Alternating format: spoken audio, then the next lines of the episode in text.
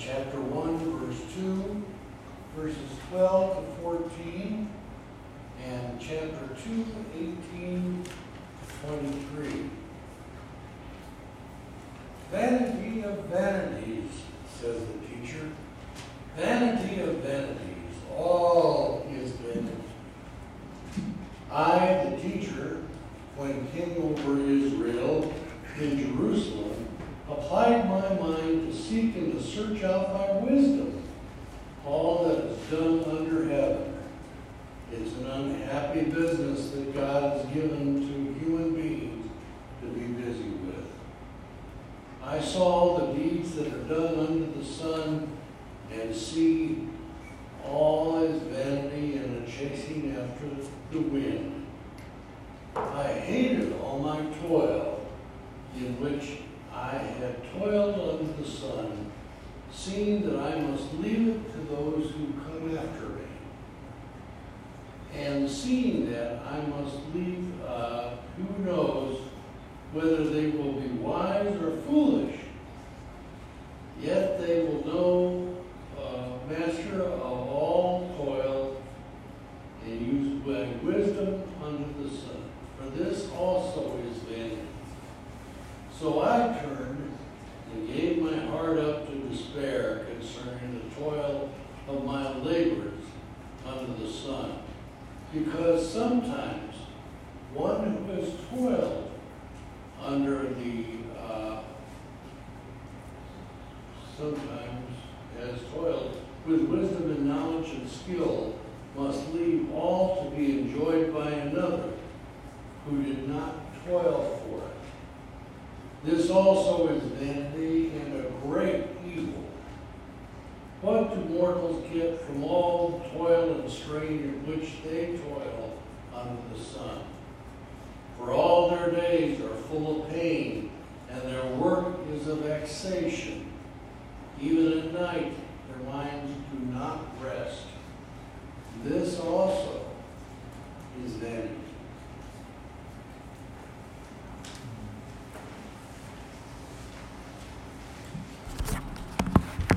Thank you, Roger. It all began on Twitter two years or so ago as we sat in Indianapolis at General Assembly. We were voting on the official vote to make Des Moines the home of the 2019 General Assembly, and I said something on Twitter that we need a butter chalice. And so then Upon returning, I said something to Sarah Pratt. You're going to make a butter chalice for General Assembly 2019. And she said, I am? And we figured it out. And there she sits, the world famous Disciples of Christ butter chalice, the most photographed uh, icon uh, in Des Moines a few weeks ago at General Assembly. So many selfies taken by disciples from literally around the world. Our general minister and president, Terri Hord Owens, had a selfie with a butter chalice. Everybody was talking about the butter chalice. There's now not one, not two, but three tribute Twitter accounts to the butter chalice. And I'll be the first to admit. Well, well. Uh, by the way, Marty and I uh, removed it from the exhibit hall. It was actually the last remaining object in the exhibit hall on uh, the Wednesday after General Assembly ended. And I asked Sarah, "Can we keep it, please, for State Fair Sunday?" And she's quietly sat in my office, uh, uh, very sealed. I couldn't smell her at all, uh, waiting for this Sunday. And I'll be the first to admit, though, it is it is all a bit, um, I don't know, cheesy, maybe. But I'm not even marginally, uh, marginally kidding here. Our disciples' family from around the globe were quite impressed with the butter chalice. Seeing the attention, it was really quite chilling. Kind of kind of moving, really. It was, it was utterly fun. I'm really churning out the butter puns this morning, aren't I? I, I admit I might be milking it a little too much, but, but dare I go on? I know, I probably should have spread them out a little more in the sermon instead of just, just sticking them all right here at the beginning. And I know you're probably thinking about the puns. I can't believe it's not better. But all right, all right, no more manure jokes. But seriously, seriously, I really did work hard sculpting this sermon this week very carefully. And seriously, it was a huge hit at General Assembly. The most frequent question asked on Twitter, on Facebook, in person was what happens to all the butter when it's done? Marty and I shared that this chalice is made from Sarah's own personal butter stash, which is a few years old. And as Marty mentioned, that butter cow and its annual friends are made with butter that's, what, 14 years old. That's some old, stinky butter. And seriously, open the refrigerator after worship if you want to experience Sarah's work environment. You might have seen shared on Facebook or on a recent flight the story about the, uh, from Southwest Airlines magazine about the Iowa State Fair Dairy Queen. This is my printed copy, and there's some copies on the uh, table outside, but it's a great article. People all around the country are reading about Sarah Pratt and the butter cow, it makes us kind of proud, doesn't it? It's a great article. It talks about the history of butter sculpting, about our butter cow tradition, about Sarah's own history coming uh, to this great work, and butter sculpting in general. It might actually, uh, after reading it, it's kind of appropriate to have a butter sculptor, a sculpture in worship today. For the first humans, according to the article, who sculpted butter were monks. Now, not Christian monks, they were Tibetan Buddhist monks, but it's a religious tradition, sculpting butter.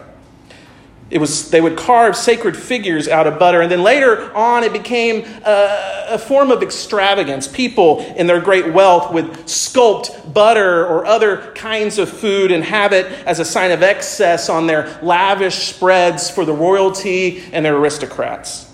But as the Southwest Airlines magazine writes, it was in the United States that butter sculptors became more egalitarian. No longer on the tables of the wealthy, they were democratized and brought to local festivals and fairs and to churches so that everyone could enjoy it. Now, for the industry, it's a way to showcase the product, the dairy farmers and all they're proud of. But for those who have seen that butter cow year after year after year, it's a way of connecting to your childhood, to old memories, to just pure fun, or to pass on that tradition to someone else. When we told some friends of ours when we were first coming to Norwalk to interview, they were rooting for us to get the job near Des Moines so we could be close to the butter cow. And I admit, Marty and I did not know what a butter cow was. The tradition didn't quite make it as far as we were south of the Mason Dixon line, but we soon learned what it was. And our very first weekend in Iowa, a snowy February weekend, we even met Sarah Pratt herself and now we're passing the tradition on. Last summer, some friends of ours from LA, they knew about the butter cow and they had to go see it. They got to go into the cooler. They were thrilled we passed on the tradition. And though we came to this a lot later than some of you, as the article says, as Sarah says in the article, there is this mystique about butter sculpting. Even though it's been around for centuries, it still draws us in. But isn't it something that we will line up for 10 days to see the cow? And then on day 11, 12, it's all taken apart, clump by a clump, shoved into stinky buckets. The art that took so long to perfect those veins on the udder that have to be just perfect this art that was viewed and photographed by people from around the world, admired and praised, videoed on the news, unceremoniously dismantled and shoved into buckets. It reminds me of the text that Roger read for us today. The book of Ecclesiastes is said to be written by the Ecclesiastes, which is translated the preacher. And this text in particular, well, it just kind of sounds like a grumpy, retired preacher, which has nothing to do with why I asked Roger Miller to read this morning.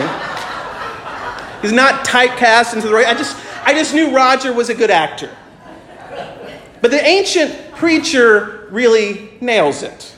It is an unhappy business, the preacher writes, that God has given to human beings to be busy with.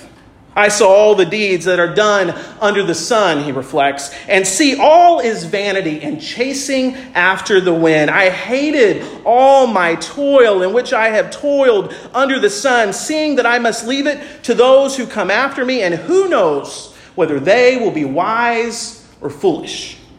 Have you ever felt like that before?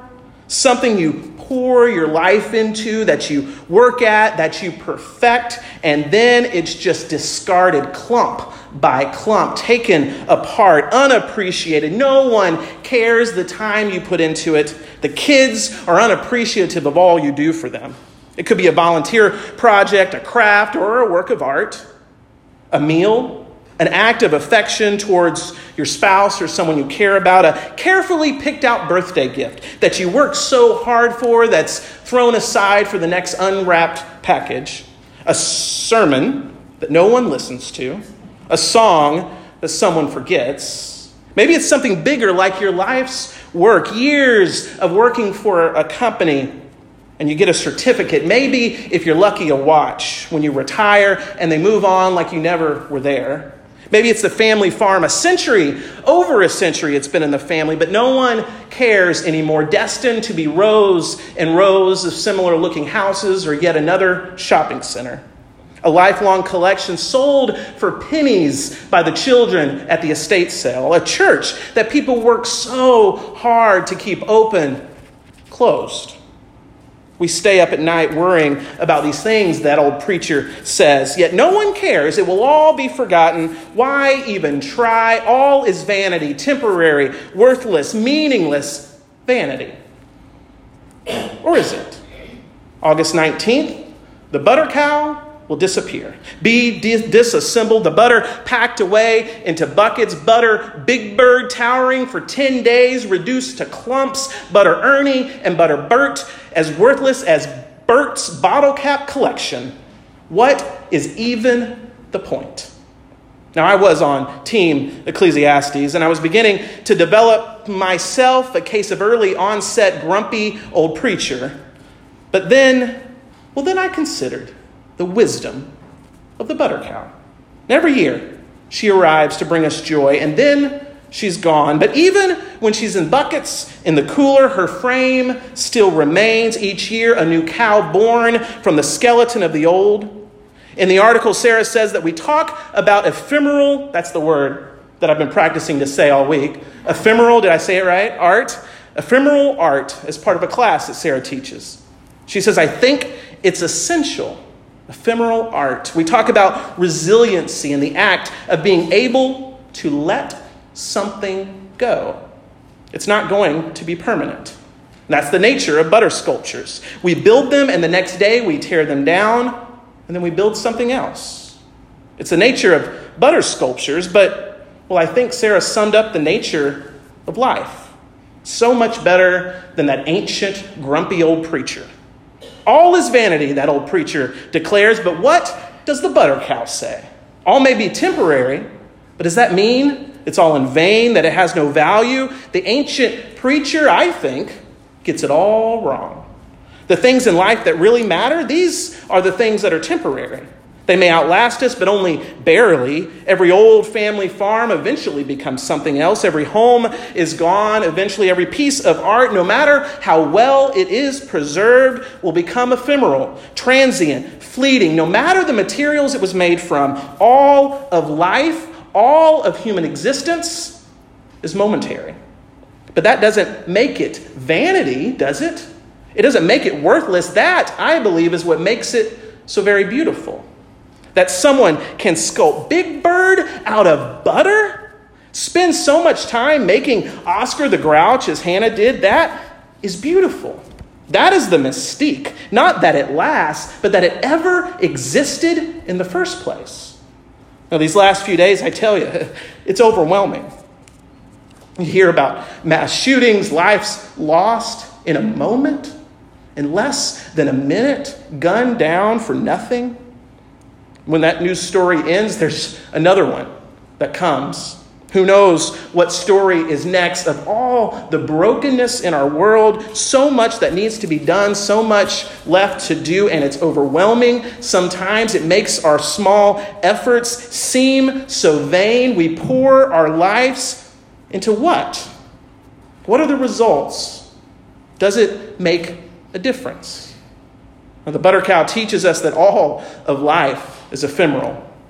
And that's well, that's what makes it so very beautiful. These little things, your work, your art, your prayers, your career, your talent, your dreams, your wishes, they are not vanity.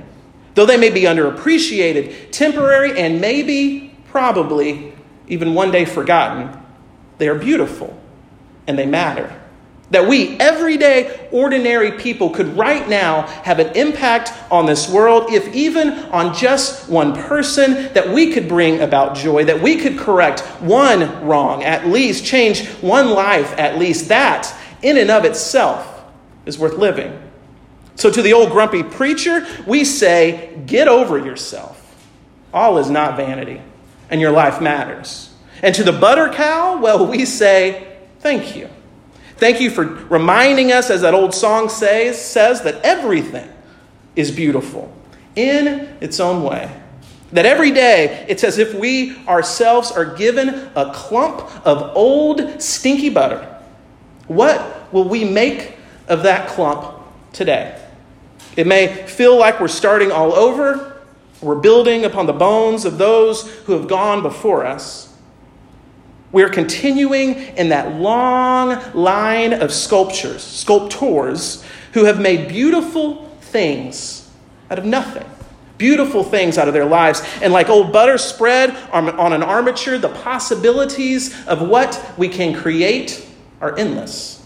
We don't always know what impact we have on this world, but we do the work anyway. We make the art because the very act of doing so is what brings about beauty and grace and love into this world. Because, well, really, the old preacher should have known this. It's not up to us anyway.